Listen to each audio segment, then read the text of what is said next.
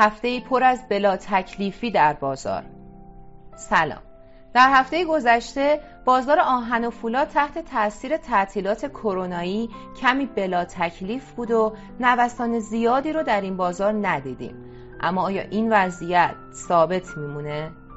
من مینا افچه هستم و در حال شنیدن یکی دیگه از تحلیل های هفتگی بازار آهن و فولاد آسترون هستید.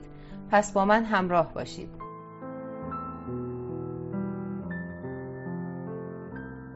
طبق روال همیشگی اول به سراغ بازار ارز بریم. در هفته‌ای که گذشت بازار ارز هم تحت تاثیر تعطیلات کرونایی بود و قیمت رسمی برای دلار آزاد و دلار نیمایی تا روز دوشنبه اعلام شد. در همین چند روز شاهد کاهش نسبی قیمت دلار آزاد و رسیدن قیمت اون از 24750 به محدوده 24500 بودیم. همچنین این تعطیلات باعث شد که قیمت دلار نیمایی روی عدد 22400 ثابت باقی بمونه. تثبیت قیمت دلار نیمایی و کاهش نسبی قیمت دلار آزاد باعث شد که شاهد سیگنال های مثبتی در بازار آهن و فولاد باشیم. البته این سیگنال ها در حدی نبودند که قیمت ها رو به دو هفته پیش برگردونند بلکه تنها باعث شدن که قیمت اکثر مقاطع فولادی در کانال هایی که هفته پیش به اونها وارد شده بود ثابت باقی بمونه یا اندکی سقوط کنه. به عنوان مثال قیمت میلگرد زوباهن که در هفته سوم تیر ماه تا 17 هزار تومن هم بالا رفته بود در هفته گذشته روی قیمت 16500 تومن تثبیت شد. همچنین قیمت نبشی و ناودانی در کانال 17 هزار تومن و قیمت قوطی پروفیل هم در کانال 25 هزار تومن تثبیت شدند و قیمت ورق سیاه و گالوانیزه هم نسبت به هفته قبل تغییری نکرد. گرچه وضعیت بازار در هفته قبل بعضی ها رو نسبت به کاهش قیمت ها و بازگشتشون به کانال های قبلی امیدوار کرده اما برخی هم معتقدن که تثبیت قیمت ها در یک کانال همیشه خوب نیست و این احتمال وجود داره که شرایط فعلی تنها یک استراحت کوتاه برای قیمت ها در مسیر صعود بعدی باشه. اما ببینیم که چرا قیمت ها در هفته گذشته ثابت باقی موند.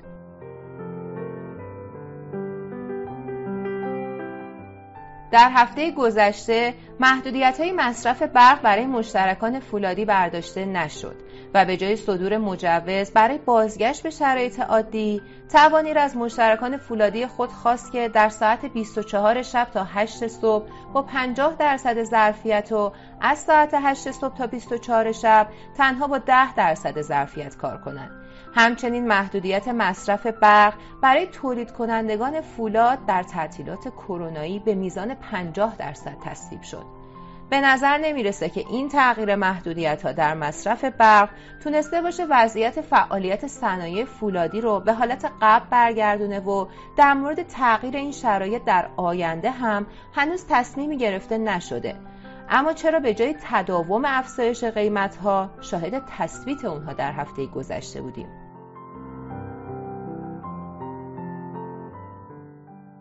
دلیل اول همون دلایل همیشگیه. تثبیت قیمت دلار کاهش قیمت سنگ آهن وارداتی چین و تثبیت قیمت شمش فولادی در منطقه سیای است.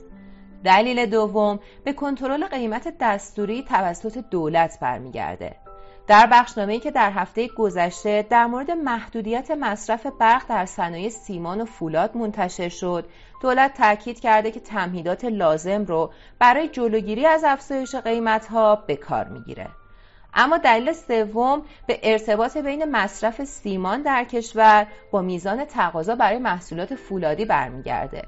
از اونجایی که محدودیت های مصرف برق باعث کاهش عرضه، گرانی و کمیاب شدن سیمان شده و سیمان هم مثل فولاد یکی از عناصر اصلی در صنعت ساختمانه کاهش تقاضا برای اون تقاضا برای مقاطع فولادی رو هم کاهش داده. نکته جالب دیگه در مورد بازار آهن و فولاد در هفته گذشته عرضه نشدن شمش فولادی و میلگرد در بورس کالا بود که احتمالا علت اون عدم عرضه توسط کارخانه های فولادی به علت قطعی برق و تعطیلات کرونایی هستش. حالا ببینیم که وضعیت قیمت ها در هفته بعد چطوری میشه. به نظر می‌رسه که بازتر شدن حلقه محدودیت های مصرف برق برای صنایع می‌تونه روی قیمت ها در بازار تأثیر گذار باشه. هرچند این کاهش محدودیت ها اندک باشه و چندان به چشم نیاد. البته بخشنامه های مربوط به تغییر این محدودیت ها موقتیه و معلوم نیست که در هفته پیش رو چقدر تغییر کنه. چرا که دولت اعلام کرده تصمیمات جدید خودش در این حوزه رو بعد از سه مرداد و پایان تعطیلات کرونایی اعلام می‌کنه. جدای از نوسانات قیمت دلار و قیمت جهانی فولاد باید منتظر بمونیم تا ببینیم که وضعیت محدودیت های مصرف برق صنایع فولادی و سیمانی چقدر تغییر می‌کنه و چه تأثیری روی بازار می‌ذاره. چیزی که معلومه اینه که با تداوم وضعیت فعلی قیمت های مقاطع فولادی تغییر چندانی نخواهد کرد. تا تحلیل بعدی خدا نگهدار.